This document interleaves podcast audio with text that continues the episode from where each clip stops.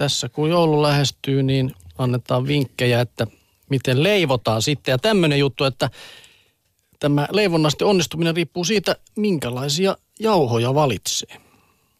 Eli erikoisvehnäjauhot, jotka on jauhettu vehnäjyvän ydinosasta, ne sisältää jyvän parhaan sitkoaineen ja ne sopivat kaikkeen leivontaan. No miksei sitten jäädä vaan siihen? No juu, mutta ehkä täällä vielä kerrotaan se. Mennään puolikarkeisiin vehnäjauhoihin, jotka ovat hienojakoisempia ja ne sopii sitten hiivalla kohotettaviin taikinoihin erityisen hyvin ja kaulittaviin pikkuleipätaikinoihin ja voitaikinoihin. Sitten tulee nämä karkeat vehnäjauhot ja ne käy kuohkeisiin kakku- ja kääretorttutaikinoihin, paneeraukseen ja vuokien jauhottamiseen. Täysjyvä vehnäjauho, se on 100 prosenttista leivontaan kehitettyä vaaleaa vehnäjauhoa. Sopii sellaisenaan sekä makeaan että suolaiseen leivontaan.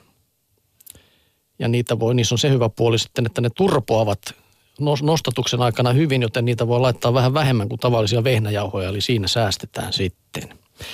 Graham-jauhot, ne valmistetaan jauhamalla koko vehnäjyvä. Ja siinä on sitten tallella kaikki vehnäjyvän vitamiinit, kivennäisaineet ja ravintokuitu. Mutta leipovuus, ominaisuudet eivät ole kovin hyvät. Leipoutu, leipoutuvuuden. Joo, se on tämmöinen sana kyllä. Tämä tuli nyt ensimmäistä kertaa tämmöinen taivutusmuoto vastaan. No juu, mutta niitä voi käyttää sitten niin, että korvaa osan näillä muilla jauhoilla sitten niiden kanssa. Otetaan sitten vielä durum vehnäjauhot, jotka käy pastan ja pizzapohjien valmistukseen ja ne on sitten erikoisvehnästä, jota viljellään etupäässä Välimeren maissa. Voi tuota tuskaa, mikä nyt pienelle leipurille tuli tästäkin jutusta, mutta... Niin, ei mullakaan ole kyllä kuin yksi jauhopussi siellä no kotona. Niin, niin. Olkoon leipoutuminen kanssamme. Ja tuota, siitä sitten sujuvasti päästään luomun pariin. Nimittäin Ismo Tuormaa, hän on ympäristötoimittaja ja hän kirjoittaa luontolehteen, että luomu on riskibisnes. Luomuviljely ja lähiruoka ovat viime vuosina olleet todellisessa nosteessa myös näillä Suomen raukoilla rajoilla. Kuluttajista ainakin osa on kyllästynyt vetämään sisuksinsa epämääräistä ja maailman toiselta laidalta tuotavaa ruoan korviketta. Kaikki ne sallittuinen ja sallimattominen lisukkeineen ja öljyriippuvuuksineen. Ihmiset kun haluavat yhä useammin olla varmoja, ettei heidän ruokkaansa ole tuotettu luonnon ja kotieläinten suhteettomilla kärsimyksillä, saati lähivesiä pilaten. Luomutuotannon taivas on kuitenkin vielä kaukana Suomesta. Tämä paljastui tehdessäni pientä soittokierrosta luomutuottajille ja tutkijoille. Varsinkin tuottajien vastauksista paistoi jopa suoranainen pelko kaupan keskusliikkeitä ja tukkuostajia kohtaan. Asiallisenkin kritiikin tai kehittämisehdotusten pelätään loukkaavan keskittynyttä kauppaa ja estävän näin lopunkin elinkeinon kehittämisen mahdollisuuden. Erään esimerkin mukaan tuottaja oli sopinut useamman tonnin luomuerän viljelystä ja toimittamisesta kaupalle. Tuottaja teki töitä käskettyä, mutta kun sato oli korjuukunnossa, kaupasta tuli viesti, että saimme samaa tuotetta luomuna Tanskasta halvemmalla. Niinpä suuri osa luomuna kasvatetusta tuotteesta jouduttiin myymään tavanomaisesti viljellyn joukossa halvemmalla hinnalla ja hieman paniikissakin.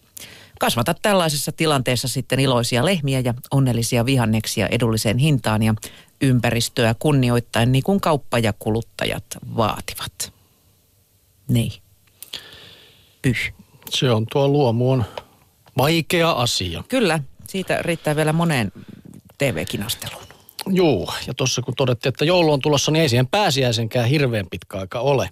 Älä Sen takia otetaan tässä jo munaruokia esiin. Kotilääkäri kertookin, että jos kolesteroli, kolesteroliarvot on kunnossa, niin voi huoletta käydä munakennolla. Munakokkelia ensin suositellaan. Se on paitsi täyttävä aamiainen myös helppo pääruoka lisää sekaan vaikkapa pikapaistettuja kasviksia, tilliä, kapriksia ja savulohta. Sitten kehotetaan kokeilemaan italialaista frittataa, pikapaista edelliseltä aterialta tähteeksi jääneitä aineksia ja mitä tahansa kasviksia pannulla ja kaada päälle kananmunat, joiden rakenne on rikottu. Käännä munakas esimerkiksi tarjottimen avulla. Frittataan voit käyttää esimerkiksi kanaa, lihaa, pastaa tai perunaa. Meksikolainen Huevos Rancheros tekee aamusta fiestan. Paista öljyssä sipulia, chiliä, paprikaa ja tomaattia ja kääntele, kunnes tuloksena on tulinen muhennos. Mausta suolalla ja pippurilla ja kaada paistettujen munien päälle. Ja sitten vielä tässä viimeisenä on tämmöinen, mikä aina mua kiinnostanut. En ole koskaan kyllä kokeillut, että miten tehdään uppomunat.